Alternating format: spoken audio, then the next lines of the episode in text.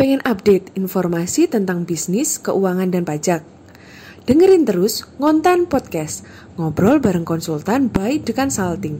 Jangan lupa dengerin kita tiap hari Rabu dan Sabtu ya. So, stay tune terus.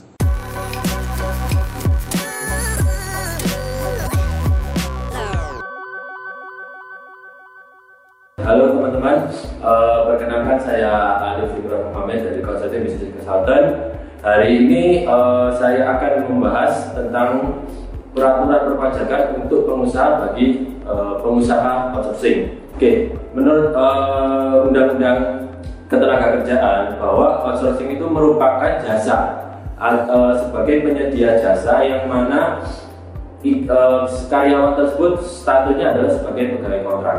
So jadi perusahaan outsourcing ini merupakan perusahaan sebagai penyedia penyedia tenaga kerja. Jadi uh, bisa dibedakan ya teman-teman bahwa outsourcing merupakan sebagai penyedia jasa tenaga kerja. Oke, bagaimana keterkaitan antara perusahaan uh, pajak yang terkait untuk bagi pengusaha outsourcing? Oke, di sini ada tiga. Yang pertama adalah uh, terkait PPh 21 yang kedua adalah PPH 22, sorry, PPH 23 dan yang terakhir adalah PPN. Oke, untuk yang pertama yang saya akan jelaskan adalah pertama dari segi PPN terlebih dahulu. Oke, jadi di sini perusahaan outsourcing merupakan sebagai perusahaan jasa yang mana basi pengusaha ini adalah menyediakan tenaga kerja dan kita akan memberikan penawaran bagi klien ataupun bagi pengguna jasa bila membutuhkan tenaganya tersebut. Jadi eh, yang pertama yang kita bahas adalah PPN, di mana tarif dasar untuk PPN sendiri adalah senilai 10%. Nah, akan eh, pasti teman-teman menimbulkan pertanyaan. Nah, dari tarif dasarnya ini atas berdasarkan eh, dasar pajak yang mana ya? Oke. Jadi untuk tarif dasar PPN ini adalah berdasarkan dari nilai invoice. Bisa dari nilai invoice yang kedua bisa dari nilai uh, imbalan fee-nya. Dengan catatan untuk imbalan fee ini oh, teman-teman secara bagi pengusaha nanti dia akan istilahnya membuat rincian atas info yang diberikan ke si pengguna jasa. Jadi begini teman-teman, untuk tarif dasar uh, pajaknya untuk PPN sendiri adalah berdasarkan yang pertama berdasarkan dari invoice yang kedua, apabila si pemberi jasa uh, si pemberi jasa ini merinci atas invoice yang diberikan terkait penggunaan jasanya itu berdasarkan dari imbalan fee-nya untuk dasar pengenaan pajaknya. Oke. Okay? Jadi yang melakukan yang kedua yang melakukan pemungutan dan pemungutan adalah si uh, si pemberi jasa. Jadi yang akan memungut PPN ini sendiri adalah bagian si pemberi jasa yang mana nanti si pemberi jasa ini ketika melampirkan invoice-nya dia akan melampirkan faktur pajaknya juga sebagai bukti bahwa uh, atas uh, nilai jasanya, imbalan jasanya atau tagihan jasa yang di uh, yang digunakan si pengguna jasa ini uh, sebagai bukti terlampir untuk proses pemungutan PPN itu sendiri. Jadi itu penjelasan dari PPN. Lalu ada beberapa ketentuan teman-teman terkait penggunaan jasa uh, ya terkait peraturan perpajakan yang mana bagi si pengusaha pajak ini dibebaskan dari PPN.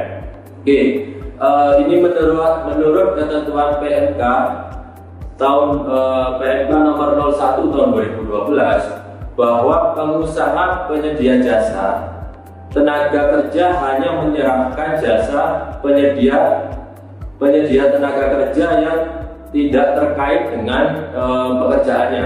Dalam contoh kita ambil sebagai jasa konsultan, lalu jasa, e, jasa konstruksi. Nah, ini secara menurut PMK nomor 1 tahun 2012 itu dibebaskan e, tarif PPN.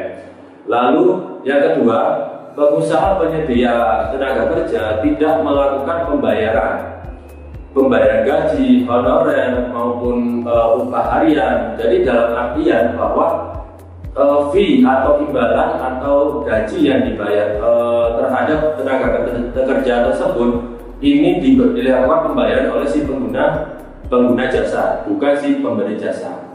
Oke.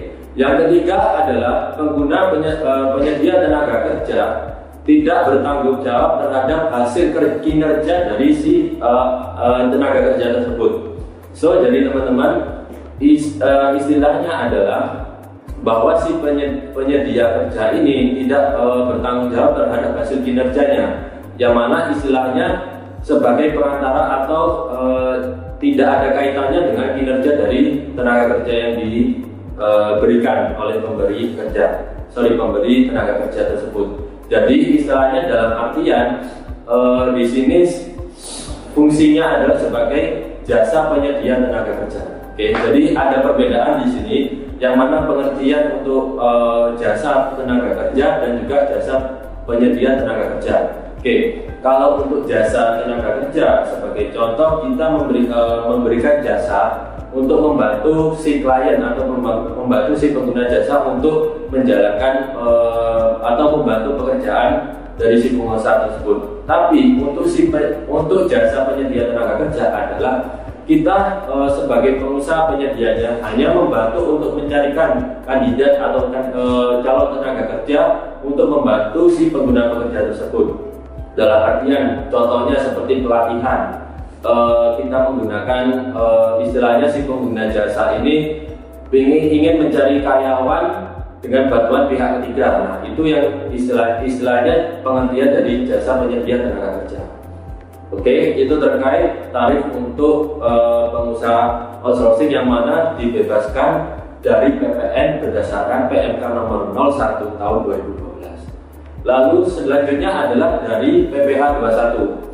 PPH 21 ini yang mana artinya bahwa e, untuk tenaga kerja atau si pengusaha jasa tenaga kerja tersebut artinya secara imbalannya berupa e, berupa gaji, honorer maupun tunjangan lainnya.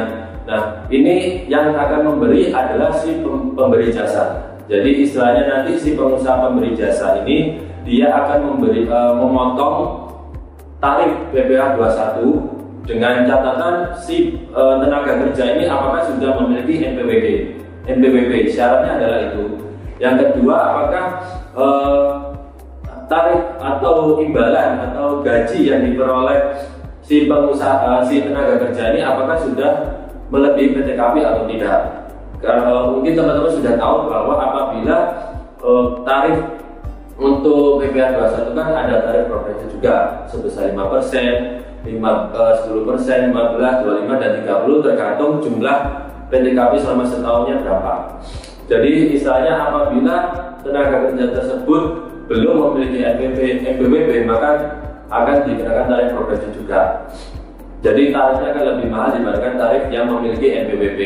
Nah, dilihat juga apakah si tenaga kerja ini gaji yang diperoleh apakah sudah melebihi PTKP atau tidak apabila melebihi dari uh, yang saat ini adalah empat setengah bulan eh, empat setengah juta per bulan atau 54 juta per tahun. So jadi uh, pihak dan juga nanti pihak tenaga kerja berhak memperoleh bukti potong yang mana terkait uh, pemotongan atas PPh 21 tersebut. Oke, okay? dari PPh 21 kita beranjak ke PPh 23 uh, untuk PPh 23 yang pasti ini merupakan tarif untuk uh, penggunaan jasa yang mana tarifnya adalah sebesar 2%. Jadi untuk 2% nya ini uh, apakah dari nilai invoice-nya atau dari imbalan fee-nya?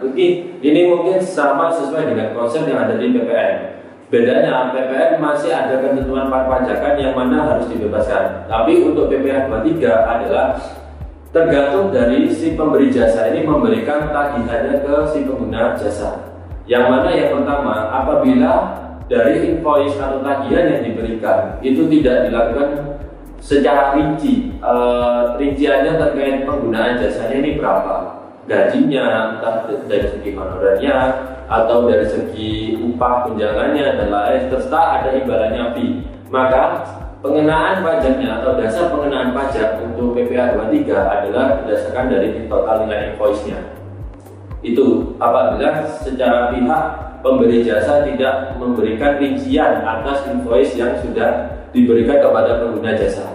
apabila yang kedua apabila si pengguna pengguna jasa menerima bukti invoice-nya dengan catatan bahwa eh, sudah ada pemisahan antara invoice dengan imbalan fee-nya, maka secara pengenaan pajaknya atau dasar pengenaan pajak untuk PPh 23 adalah senilai, senilai 2% dari imbalan fee-nya.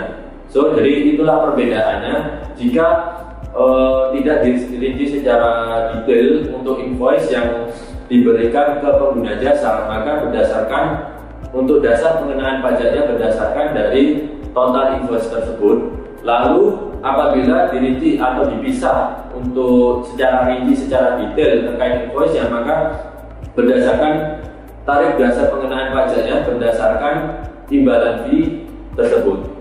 Jadi itulah perbedaan untuk e, terkait pajak-pajak yang apa saja yang terjadi, e, sorry, pajak-pajak yang dikenakan untuk pengusaha outsourcing. Jadi di sini e, ada perbedaan. Mungkin ada pertanyaan, Pak, gimana sih? E, saya masih bingung terkait pengusaha. E, saya sebagai pengusaha outsourcing, tapi saya masih e, istilahnya masih belum tahu detailnya seperti apa pengenaan pajak. Oke, mungkin bisa teman-teman bisa lihat channel YouTube kami dan juga nanti uh, di sini kita akan menjelaskan secara lebih rinci juga secara lebih detail mengenai peraturan-peraturan perpajakan yang terbaru terkait apa saja hal-hal yang uh, dikenakan dan tarifnya juga berapa akan kita jelaskan. So uh, sekian dari saya, terima kasih.